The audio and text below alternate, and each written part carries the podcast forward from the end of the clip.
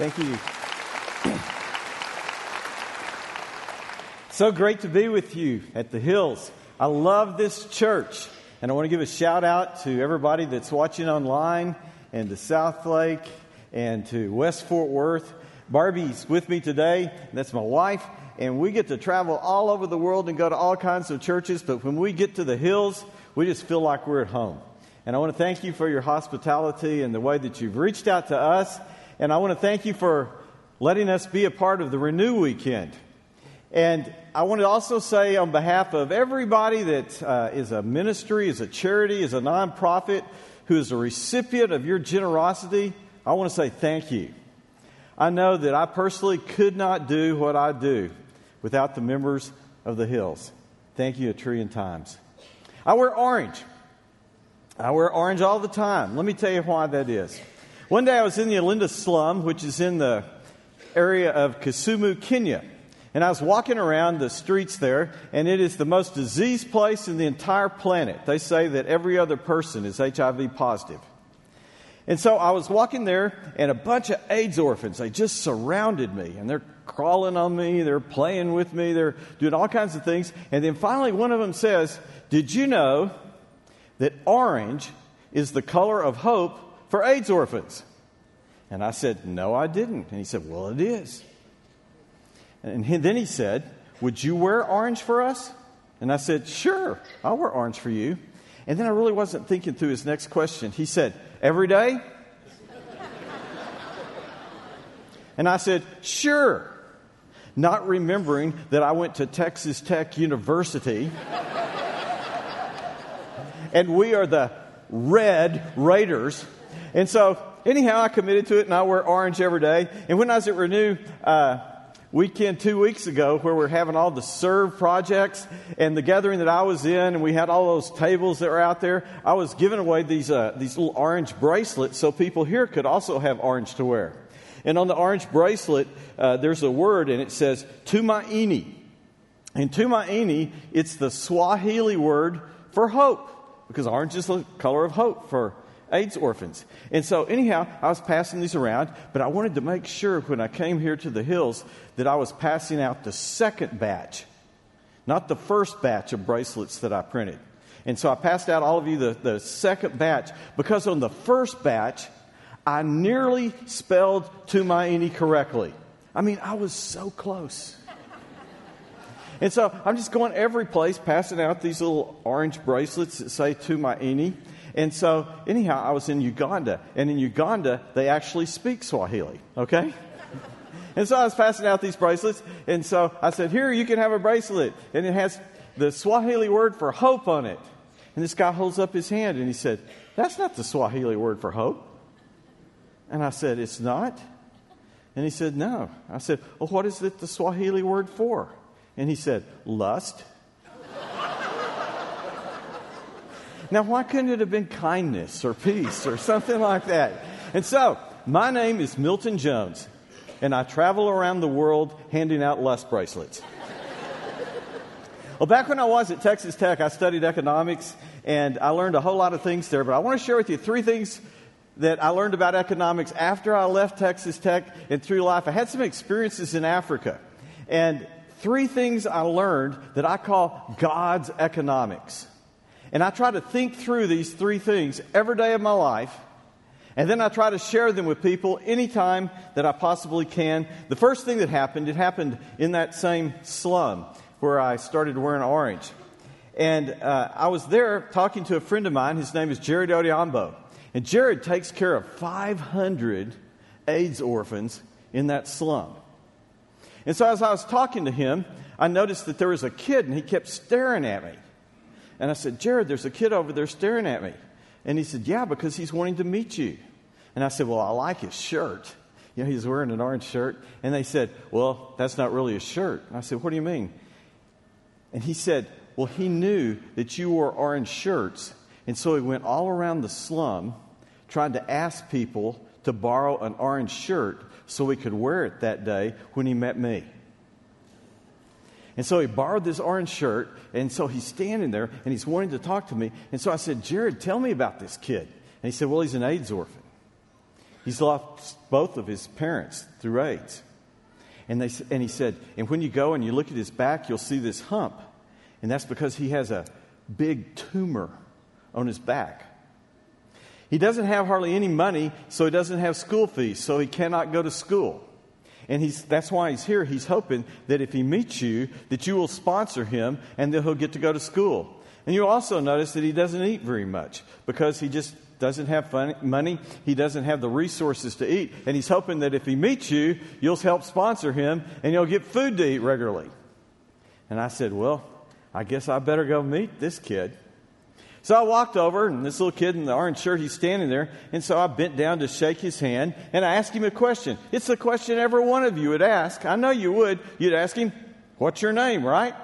So I bend down and to shake his hand, and I say, What's your name? And so he's standing and he's shaking my hand, and he says, Milton? really?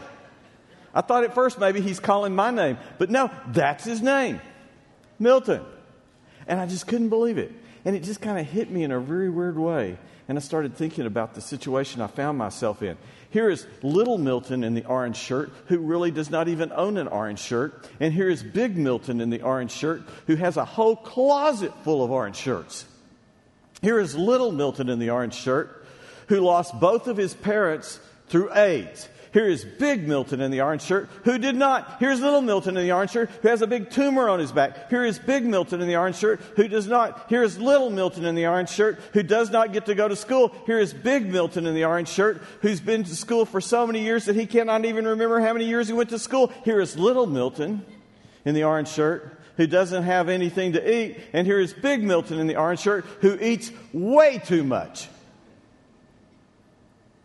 And then I started thinking, why him? Why me? Why him? Why me? And then it dawned on me this. It's the first lesson I learned. I have won the cosmic lottery. By being born when I was born and where I was born, I have won the cosmic lottery. You know what? I think a lot of you have too. You say, well, you know, I don't have that much. I think you have more than you think you know. You know what? I was looking at this yesterday. And if you take the zip code where I'm standing, and if you look up the average income for people who live in this zip code where I'm standing, and you compare that with the rest of the world, you are in the top 1% of money earners in the world. You've won the cosmic lottery. You and I have. And I'm not saying that to make you feel guilty because that doesn't do anybody good. I'm saying it to make you feel grateful and to prompt you that you need to give. And see, Jesus said this. He said in Luke 12 48, He said, To whom much is given, from him much is expected.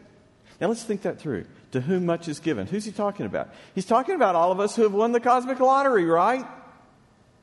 And of all the people in the history of the world, no people have had it as good as us. If you look at it financially, economically, I mean, there's no people who have had so much as us. If you look at it spiritually, I mean, think of the spiritual opportunities that we have had. I mean, there's nobody that has as much, especially you here at the Hills. I mean, you get to listen to Rick Atchley every week. I mean, think of the spiritual opportunities and the blessings that you have. And Jesus says, To whom much is given, from him, much is expected. And so he's saying if you've won the cosmic lottery, that God has some expectations on you. But it's not just God who has expectations on you, people look to you and they see that you are trying to follow in the steps of Christ and you have won the cosmic lottery, they're going to have some expectations on you. They sure are. I learned this lesson right there one time when I was in the desert in Africa in a place called Turkana. It's in the northwest part of, of Kenya. And it's the world's greatest famine. And what you've got to know is that currently it hasn't rained there in eight years. People ask me, what happens when it doesn't rain in eight years? People die.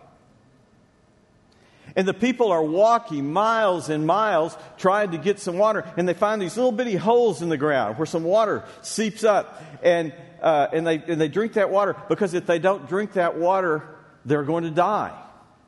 But that water is so polluted that if they drink it, they are going to die.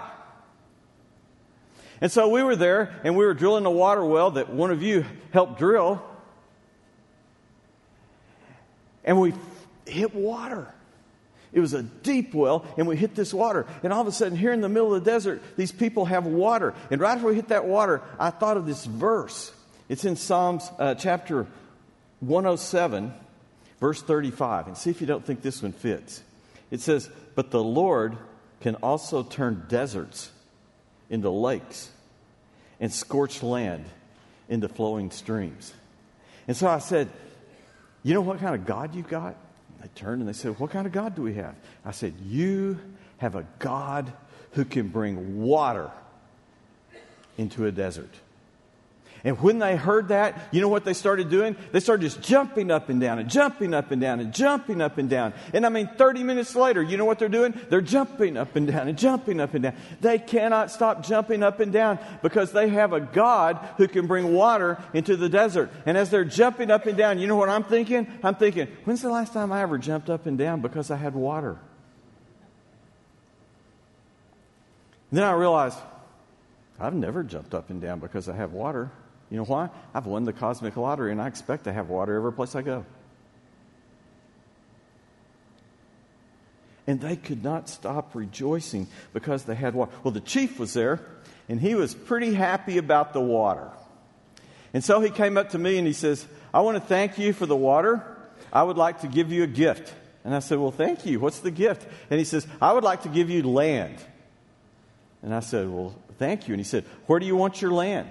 And I said, by the water. and so he gave me land right by the water. And then he said, Well, what are you going to do with your land? And I said, I'm going to start a farm. And he said, Well, that's a good idea. And so I turned to the people who had gathered around there to see the new water. And I said, I'm starting a farm here with the land that the chief just gave me. And I said, I need some farmers. And I tell you what, who here would be a farmer on my land? And he said, and I said, I will pay you with the crops that come from the land if you will farm my land. So I got some volunteers. You see what's happening here? We started off and we get some water, and then we get a farm, and now we've got an economy. And so the chief was liking this a lot, and he said, Let's take a walk. So we started taking a walk, and he said, you're doing all this because of Christ, aren't you? And I said, I sure am. I really am doing this because of Christ. And then he asked a question I'll never forget. He said, Do you think all my people should become Christians? And I said, Not a bad idea. I said, Chief, you know what you need? You need a church here. And he said, Really? And I said, You see that guy right over there? His name's Samuel. And you know what he is? He's a church planter. And I'm going to ask Samuel to plant a church right here where we got all this new water and we got a farm going. It, we need a church here. And he said, Well, thank you. So we kept walking. And I looked ahead and there was this tree. And I don't know why there's a tree in the middle of the desert, but in the middle of this desert, there's this big tree. And I looked down at the bottom of the tree and there's all these children who were sitting under the tree. And it looked like there was 200, 250 people, just these little children sitting under a tree. And I don't know why they're there. So I, so I asked the chief, I said, why are these children here? And who are they? And he said, well, these are famine orphans. All of them have lost their parents in this famine. And then I said, well, what are they doing under this tree? And he said, I dumped them there. I said, You dumped them there in the middle of the desert under a tree? And he turned to me and he said this Where would you have dumped them? See, I've never been asked that question before. Never been asked where I dumped 200 orphans. I've never been asked that. He says, Where would you have dumped them? And he said, I dumped them here because I thought you would help them. You see, they're just waiting here for you to help them. And that's the lesson I learned. That's the second lesson. That people are just waiting on me to help them. And maybe it seems like That's unfair. A bunch of people just waiting on you to help them. No, it's not unfair. It's exactly what Jesus promised me in Luke chapter 12. He told me that if I won the cosmic lottery, if He blessed me immensely, there'd be all kinds of expectations of me. And all these people, the chief, these kids, they just have expectations. They're recognizing somebody that's won the cosmic lottery. They know there's some expectations. So did I help him? Did I help all those kids? Of course I did. Of course I did. You know why? Because I've won the cosmic lottery. And I have friends like you who have won the cosmic lottery. And I have a God who has more power than the problems of children who sit under trees.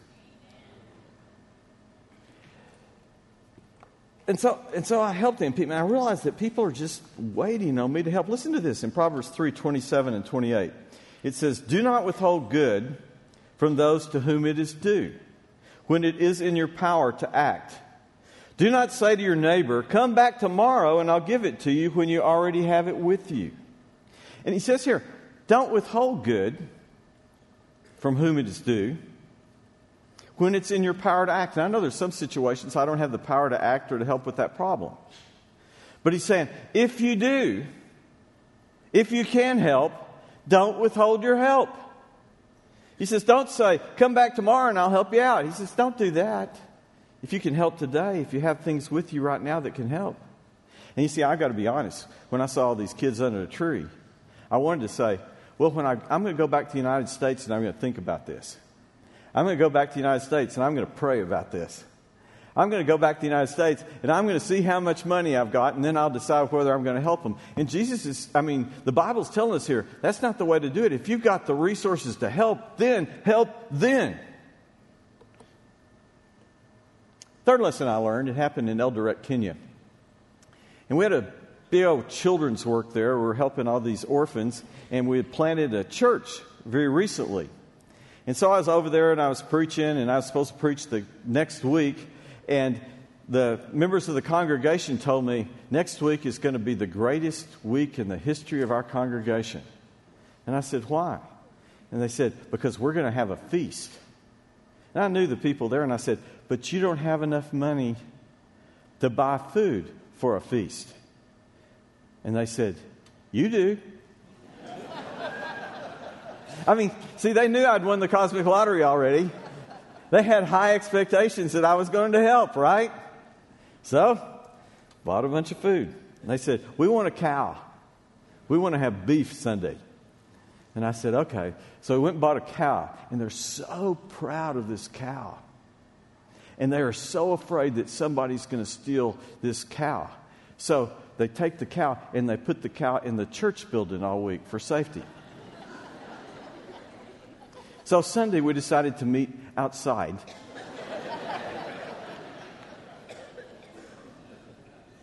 It's a small church. It has just been planted, but that Sunday we had 800 people because there's a feast that's going to be taking place there. And so after our, we shortened our service to about four hours, and uh, then we decided that we would eat.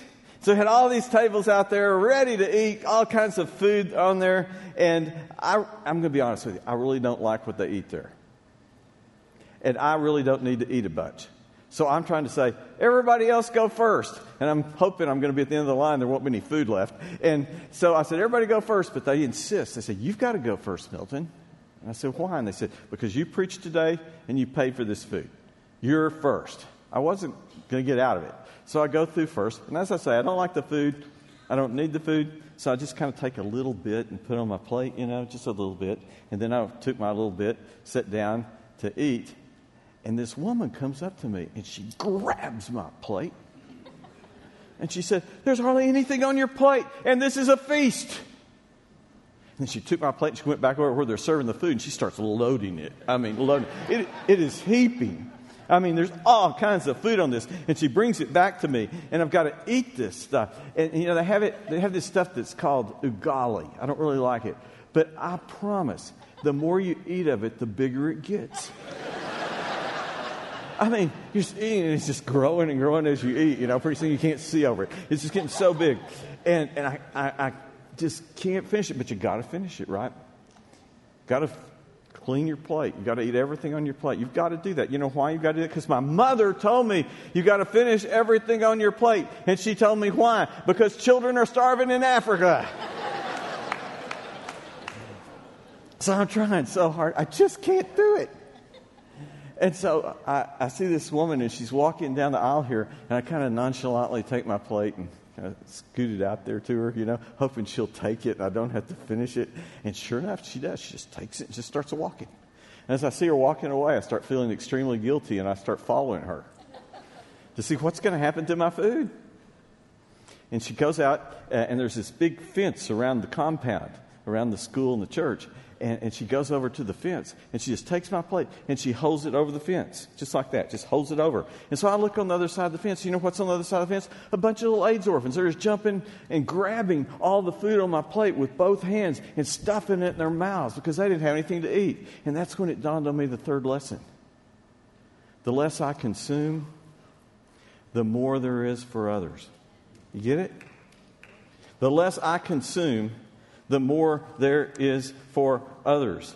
And sometimes I think it's my gift, you know, to consume. I'm just so good at it. I can just consume and consume and consume. But you know what? I need to stop or slow down a whole bunch on the consumption because when I do, there's a whole lot more for others. And that's what's happening today, really. We're consuming less we're decided that I can do with a little bit less so others can have more. As we walked around and we saw those re- renew exhibits, those tables, those booths, every time we'd stop at one, we'd see a problem, wouldn't we? We realized right here in our own community, there's a problem that some people needed food. We saw across the world, there's a problem People are needing food. Some people don't even have water. We realized right here in our own community that children needed a break. They needed some help. They needed some mentoring. We found out as we looked across the world that there were children that weren't even in school. We looked around here, just in our own community, and there were children who need cared for. There were orphans. We looked across the world, and we saw that there are orphans over there. And then we saw that there is a problem of human trafficking. You know, the worst of two worlds coming together in a bad way. Every place we looked, every booth we went to, we saw a big problem, and all these problems, when we're seeing, him, seeing them, we are saying that the power of God and the power of God working through His people are greater than any of those problems. And we're going to help. And God is going to help. In 1 John 3:17 it says if anyone has material possessions and sees a brother or sister in need but has no pity on them, how can the love of God be in that person? You know, we're looking at the flip side of that today because we've seen all these problems, we've seen all these needs, and we've decided we're going to help. We're going to help. What does that mean? It means the love of God is in this place. Three lessons. I like to call it God's economics.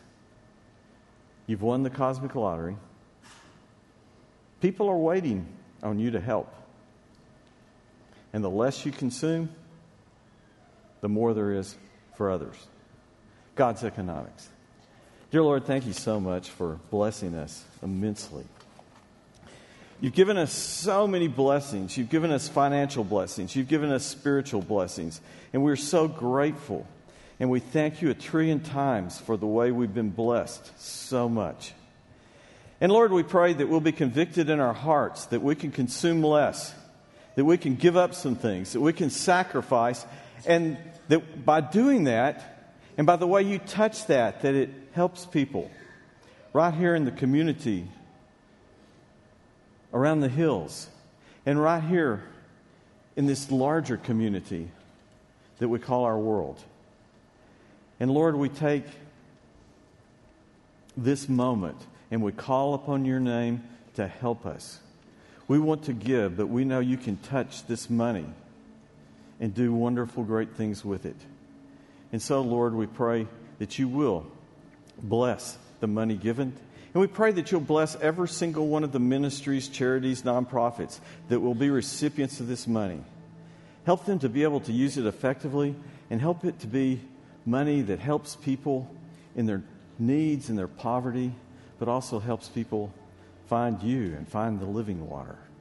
And so, Lord, we pray that you'll anoint everything that we're doing here on this Renew Weekend for your glory and in Jesus' name. Amen. Would you thank Milton Jones, please? Thank you, brother. You know, when that child asked Milton if he would wear orange, Milton took it to heart. I've been in his home in Amarillo, I've been in his bedroom, and you can see the glow coming from a corner. That's his closet. I'm not making this up. He's got so much orange in his closet, it glows. Because orange is the color of hope. But I'm wearing a green shirt because green is the color of help. It takes money to help people. So we're going to have our renew offering in just a moment. You've got an envelope that looks like this. I hope by now you've filled it out and you've prayed about it. If not, I want you to grab it. You'll notice on my envelope, I have filled in every single blank because I've got on the website, I've looked at these ministries, I've been involved in some of these ministries. Every single ministry we're partnering with today helps people legitimately in the name of Jesus. And the reason they're a part of Renew is because they have a track record. You can feel good about whoever you give to today. Every single one of these ministries has proven themselves. They're going to really help people. They're going to do it in the name of Jesus. So I don't know how you choose. I couldn't, so I just said I'm going to help all of them because they're all that powerful. But I want you to pray about it and I want you to be generous. And every dollar we give today goes away, away from this church, in the name of Jesus, to help people. Because we have won the lottery, we have been blessed. Don't feel guilty about that, but feel responsible. Own it, don't dodge it. God trusted you. God gave you more than almost anybody in the world because God trusted you and He knew you would use it for good. So I'm going to pray. If the servers will take their place as soon as that prayer is over, we are going to take up our renew offering. And every dollar we give today in Jesus' name goes to help. So, Father, thank you for trusting us. Thank you for blessing us. And thank you for exposing us to so many Christ centered partners who want to help people in the name of Jesus. So, Father, you are the God who does miracles. You are the God that makes deserts turn into lakes. You're the God that can take a few fish and a few loaves and multiply it to feed multitudes. So take this money, God, and multiply it for Jesus' sake and glory. Amen.